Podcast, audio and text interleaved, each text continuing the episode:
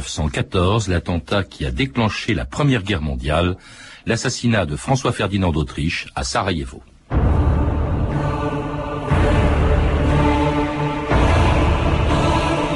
Ça ne m'étonnerait pas que quelques balles serbes m'attendent là-bas. François Ferdinand d'Autriche en 1914, quelques jours avant son assassinat à Sarajevo.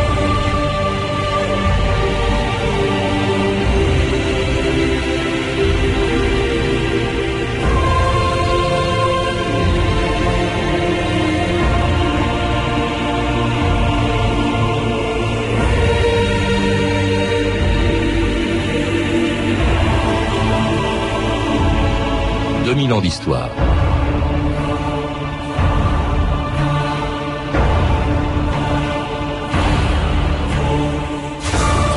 Jamais dans l'histoire un attentat n'aura eu autant de conséquences que celui qui s'est produit dans la capitale de la Bosnie le 28 juin 1914. Ce jour-là, à 11 heures du matin, en quittant l'hôtel de ville de Sarajevo, l'archiduc héritier d'Autriche, François Ferdinand, ne savait pas qu'il n'avait plus que quelques minutes à vivre et qu'à quelques centaines de mètres de là, un jeune Serbe de 19 ans avait mis dans le chargeur de son revolver une balle qui allait précipiter l'Europe dans une des guerres les plus meurtrières de l'histoire.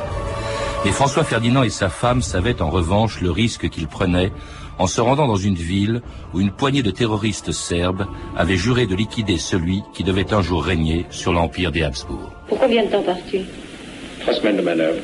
Et le dernier jour, c'est Sarajevo.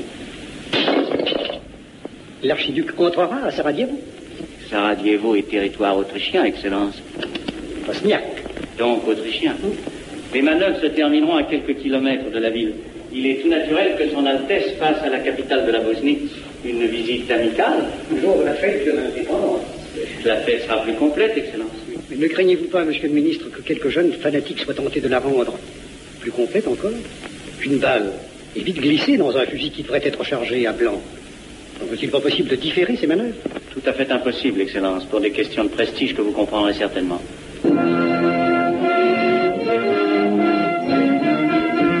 Jean-Louis Thierriot, bonjour.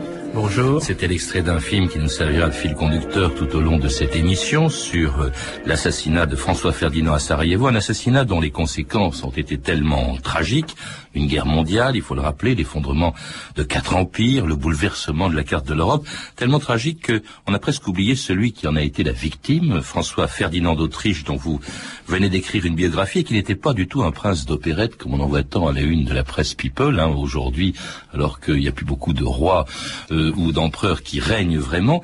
Mais à l'époque, euh, cet homme était très important. François Ferdinand d'Autriche, c'était le futur chef d'un grand État européen, euh, Jean-Louis Thierriot. Absolument, c'était euh, l'héritier du trône d'Autriche-Hongrie. Il était le neveu de l'empereur François-Joseph, le mari de Sissi.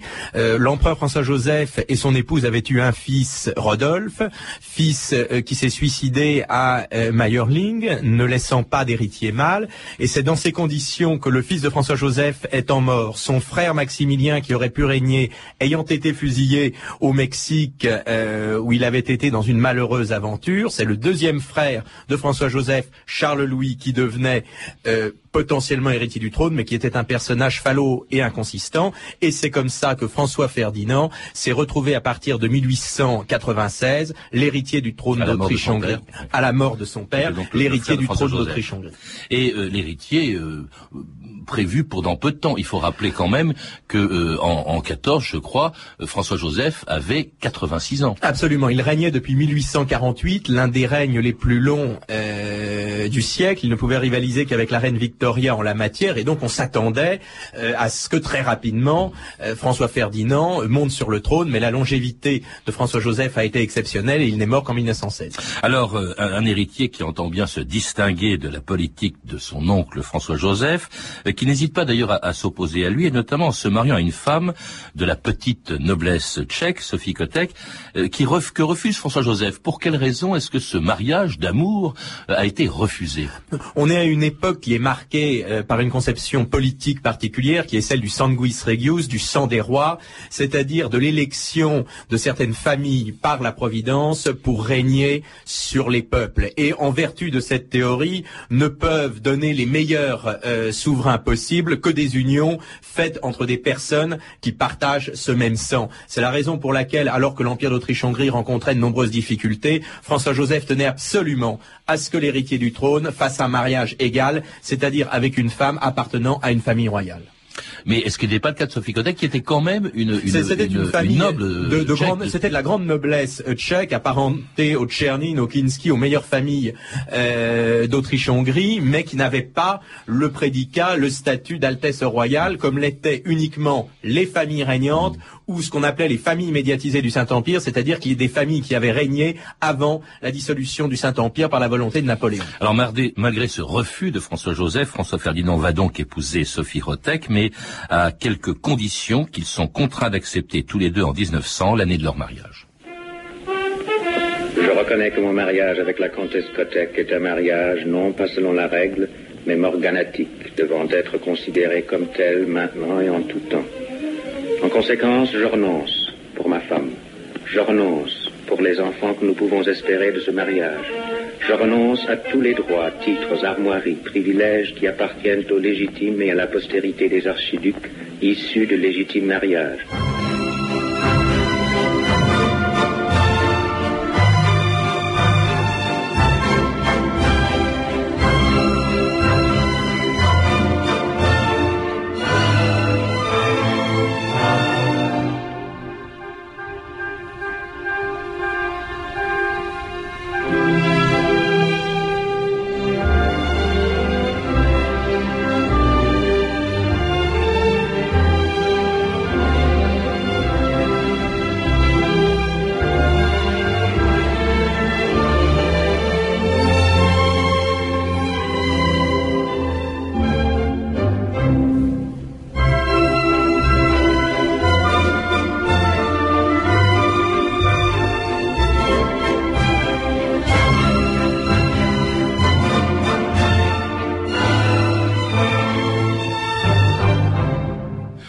Marche de l'empereur Johann Strauss, une marche qui a été écrite une dizaine d'années environ avant le mariage de euh, François Ferdinand et de Sophie Rotex. C'est incroyable les conditions que l'on vient d'entendre. C'était un mariage morganatique, c'est-à-dire, c'est-à-dire Jean-Louis Thiriot. Ah, écoutez, je crois que l'extrait du film de Max Ophuls qu'on vient d'entendre le résume parfaitement. C'est un mariage légitime mais non dynaste. Concrètement, cela veut dire que les enfants que euh, François Ferdinand pourrait avoir avec Sophie Kotek euh, n'ont pas droit à succéder au trône, n'ont pas droit à bénéficier de l'héritage Habsbourg et n'ont pas droit au titre d'archiduc et à s'appeler Habsbourg. Quant à son épouse, ça veut dire qu'elle n'aura pas euh, rang et titre d'impératrice d'Autriche et elle sera protocolairement placée toujours après la famille royale. Vous le rappelez dans votre livre, c'est pendant une dizaine d'années, entre même plus de dix ans, entre 1900 et 1914 d'ailleurs, François Ferdinand va tout faire pour que sa femme apparaisse officiellement dans les cérémonies ou dans les voyages officiels.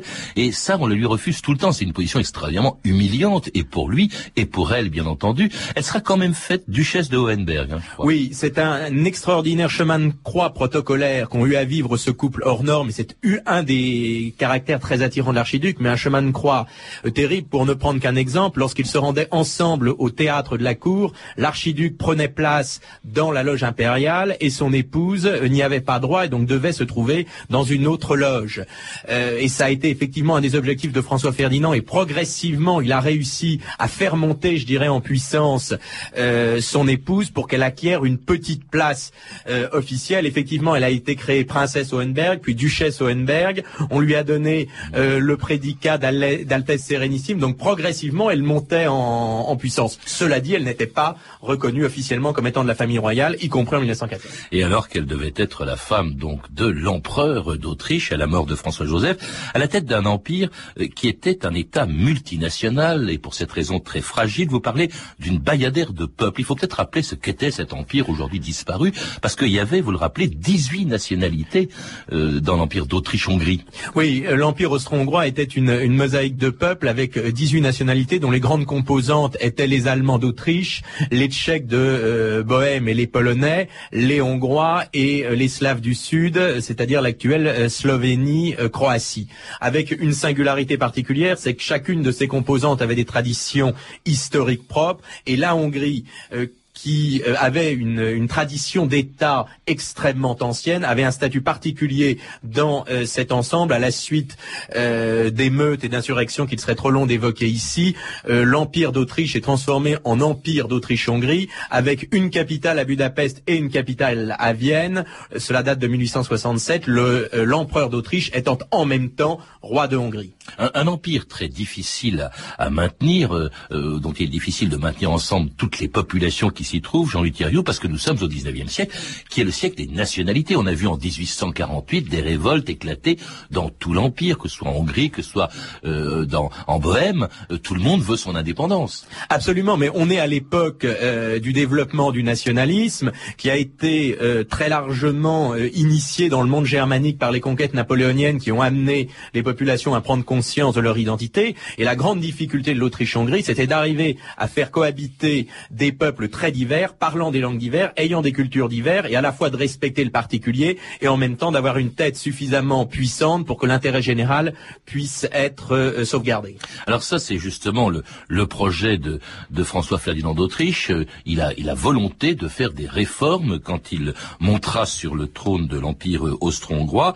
un changement de statut qu'il est prêt à accorder donc aux Slaves, hein, notamment, c'était notamment les Slaves du Sud, parce que non seulement cet empire est peuplé d'une quantité de nationalités, mais chacune d'entre elles ne correspond pas forcément à un pays. Il y en a plusieurs qui vivent dans la même région. Par exemple, en Bosnie, annexée en 1908, bah, il y a notamment il y a des Serbes, mais il y a aussi d'autres populations. Ah, c'est une véritable imbrication de peuples. En Bosnie, vous avez des Serbes, vous avez des Croates, vous avez des musulmans euh, de Bosnie et qui n'ont pas forcément les mêmes intérêts et les mêmes objectifs.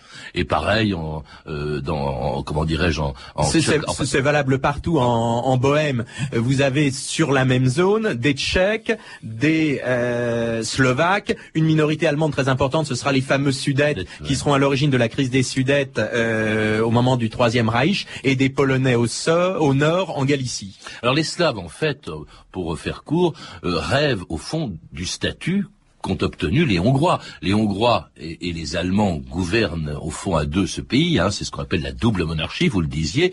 Et puis alors François Ferdinand envisage de leur donner un, statut plus important à tous les Slaves, ceux du Nord, les Tchèques, les Slovaques, ceux du Sud, les Slovènes, les Croates euh, ou les Serbes, un changement de statut donc qu'il est prêt à accorder le jour où il deviendra empereur avec un projet de réforme qui tombe entre les mains des services de renseignement de François Joseph.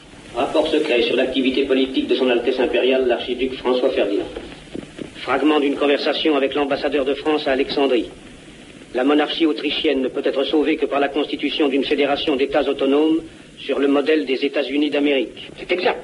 Oui, sire. Fragment d'une conversation avec un député anglais au cours d'un dîner privé au Caire. Les Tchèques et les Slovaques ont droit à l'indépendance et à la liberté politique. Fragment d'un rapport adressé au professeur. Sont jolies tes idées. Les idées sont connues. On les craint. Si on craint tes idées, on a raison. Je tremble à la pensée des bêtises que tu commettras quand je ne serai plus là. Et c'était un dialogue imaginaire entre François Ferdinand et son oncle, l'empereur François Joseph. Euh, François Ferdinand dont les idées scandalisaient une bonne partie de, de la cour impériale. il parlait, euh, on l'a entendu, est-ce que c'est vrai, d'une fédération au fond euh, d'États, un peu comme aux États-Unis, les États-Unis d'Autriche. Oui, alors il faut relativiser. concernant le modèle américain, on l'a beaucoup dit, c'est passablement inexact.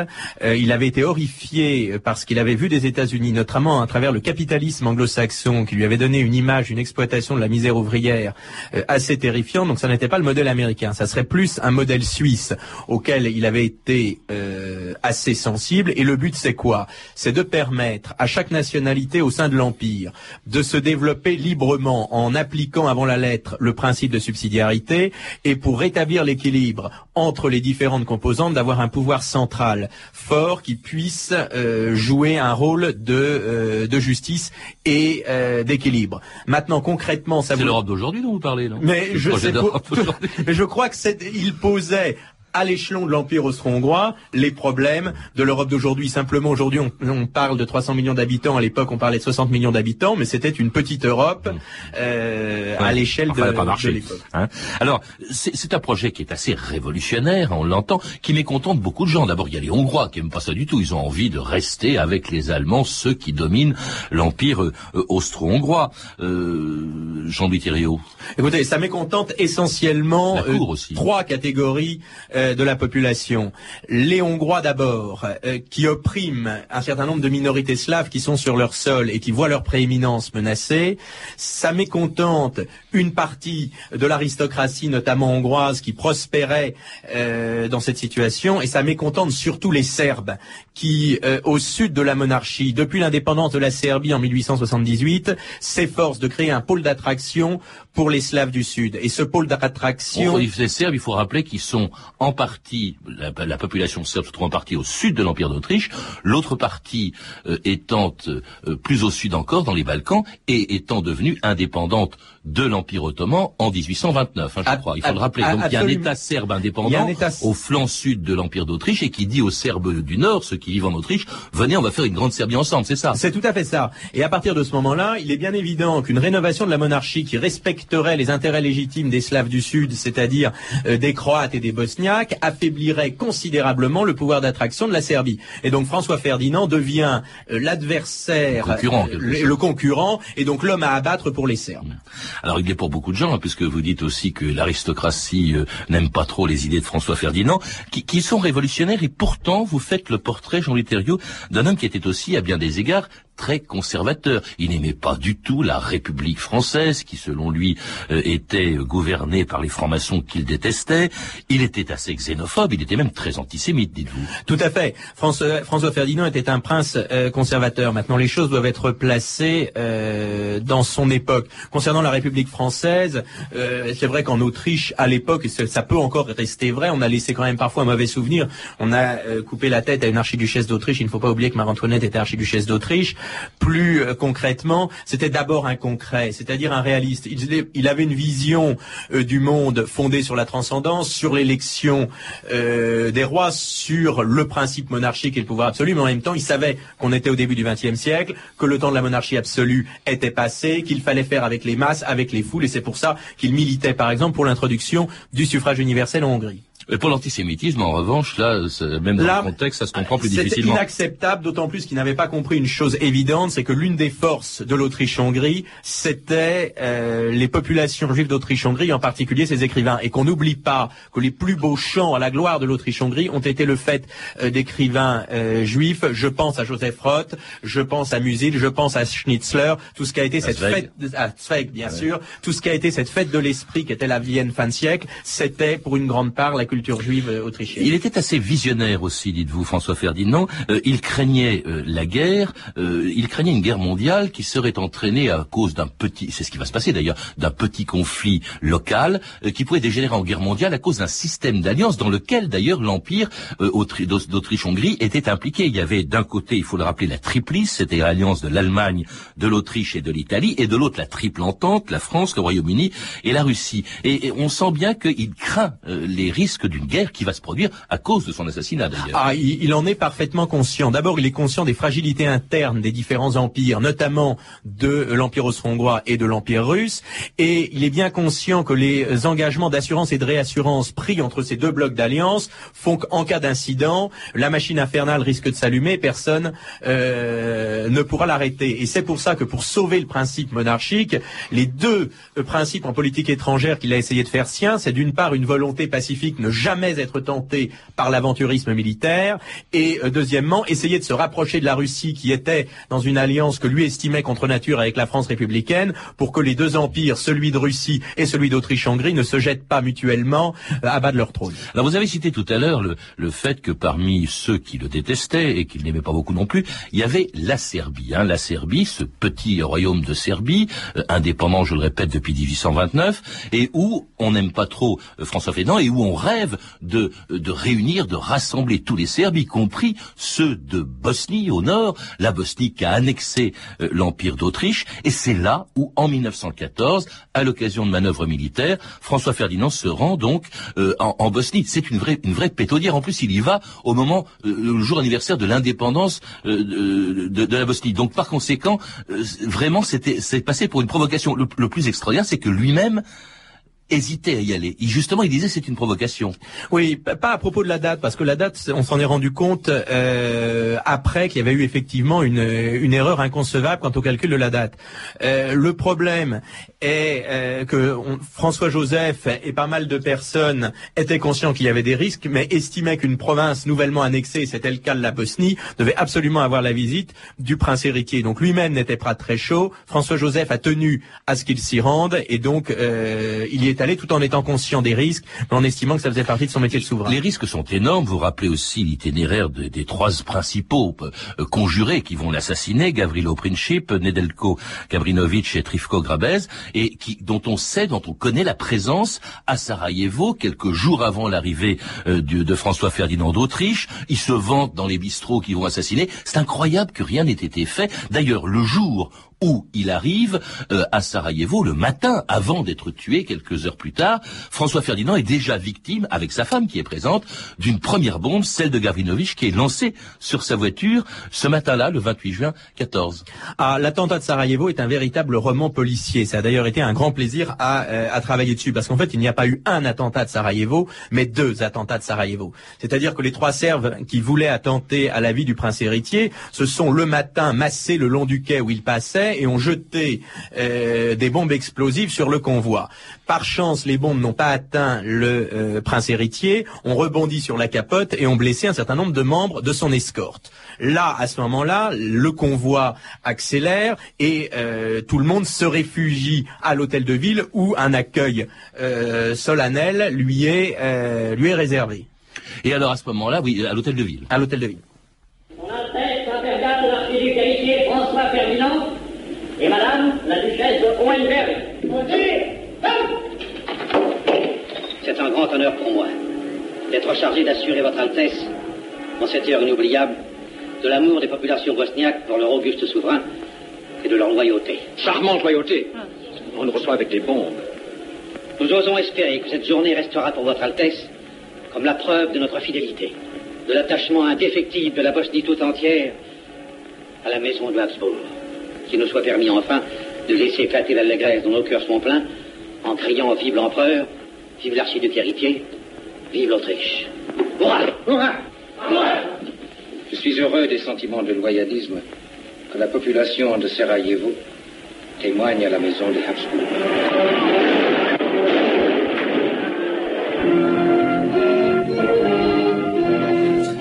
Sont les deux coups de feu de principe, donc, qui vont tuer François Ferdinand d'Autriche et sa femme le 28 juin 1914, quelques minutes après qu'ils aient quitté, on vient de l'entendre, l'hôtel de ville de Sarajevo, victime bien sûr de principe, mais aussi quand même de, des négligences de la police euh, autrichienne. Ce qu'il y a d'extraordinaire, vous le rappelez dans, dans votre récit, Jean-Louis Thériault, c'est que en fait, il n'y a pratiquement aucune protection, personne pour les protéger. Ah, c'est tout à fait hallucinant. Euh, tout d'abord, alors qu'on sait qu'il y a déjà eu un nouvel attentat, un premier attentat et que les Russes sont noirs de monde, on ne fait pas évacuer la foule alors qu'il y a des unités militaires qui sont disponibles. Et la raison que l'on invoque, on est bien dans l'Autriche-Hongrie avec tout ce que ça signifie de protocolaire, le protocole interdit à des troupes en tenue de campagne de faire évacuer la rue. Ensuite, pour, pour saluer un archiduc. Ensuite, on a un commissaire de police qui oublie d'informer euh, ses services du changement d'itinéraire pour protéger l'archiduc. Et donc, la voiture qui transporte l'archiduc s'arrête pile devant les assassins avant de prendre le nouvel itinéraire. Donc, une série d'enchaînements malheureux, de négligences qui sont à imputer effectivement au mauvais fonctionnement de la police et de l'administration. Au, au point qu'on a dit qu'elles étaient volontaires et qu'on dit que Certes, les Serbes, puisque les Serbes ont armé le bras des, assassins, sont derrière, mais que même en Autriche, il y a peut-être des gens qui avaient intérêt à laisser faire, à laisser se produire cet attentat qui, d'une part, débarrassait l'Empire d'un prétendant au trône qui était trop révolutionnaire aux yeux de certains, et, qui, d'autre part, donnait un excellent prétexte de guerre contre la Serbie. Oui, ça, je n'y crois pas énormément à la responsabilité volontaire de l'Autriche-Hongrie. Je pense que c'est une suite de négligence.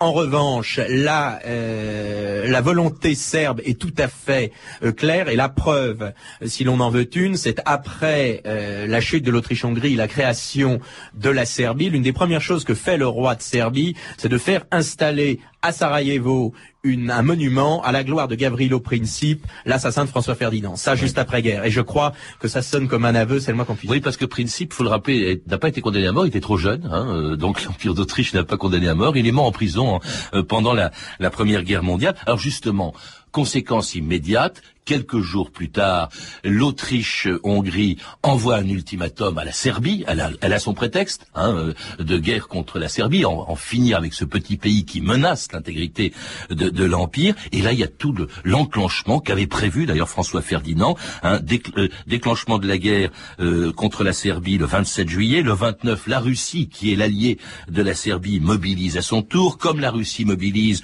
le 1er août, l'Allemagne déclare la guerre à la Russie, puis à la France le 3 août, puis en son tour l'Angleterre le 4 entre en guerre parce que la Belgique est envahie par l'Allemagne. Bref, il y a toute cette espèce de logique épouvantable qui se met en place à cause de la mort de François Ferdinand. Ah, cette logique infernale, c'est la logique des alliances que François Ferdinand euh, voulait contrer et qui aboutit effectivement à euh, la Première Guerre mondiale. Et euh, le soir du 3 août 14, Sir Edward Grey, ministre anglais des Affaires étrangères, a écrit dans son journal Les lumières s'éteignent aujourd'hui sur l'Europe, nous ne les reverrons plus briller de notre vivant. Je crois que le destin de François Ferdinand et l'attentat de Sarajevo annonce bien l'extinction de ces lumières sur l'Europe. Et à tel point les conséquences étaient telles qu'on a fini par oublier, au fond, le personnage principal de cet attentat qui était François Ferdinand, dont vous nous rappelez l'histoire, la, biographie, Jean-Louis Thierriot, dans un excellent livre, euh, François Ferdinand d'Autriche, de Meyerling à Sarajevo, qui a été publié aux éditions de Fallois, qui est devenu d'ailleurs la descendance de François Ferdinand. Alors la, descendance de François parce qu'il avait des enfants, sa femme est morte avec lui, mais ses enfants. Il avait trois enfants euh, qui se sont, qui ont eux-mêmes eu des enfants, et c'est une famille de, de l'aristocratie autrichienne euh, qui vit notamment au château d'Arstetten où il y a un remarquable musée François Ferdinand euh, que les auditeurs intéressés peuvent aller voir, ça en vaut vraiment la peine, et qui aujourd'hui sont présents dans la diplomatie notamment, l'Autriche ayant été représentée à Washington par un Wenberg. Vous avez pu entendre des extraits du film de Meyerling à Sarajevo de Max Ophuls, un film disponible en VHS et distribué par Canal Plus Vidéo. Ces références sont disponibles au 32 30, 34 centimes la minute ou sur franceinter.com. C'était 2000 ans d'histoire, une émission réalisée par Anne Kobilac avec le concours de Michel Thomas, Antoine Viossa, Claire Destacan, Claire Tesser, Camille Pouget-Laguier et Cédric Joseph Julien. Je voulais également saluer aussi une grande voix de France Culture qui m'y a beaucoup appris de choses quand j'en étais producteur puis directeur, Claude Métra, qui est mort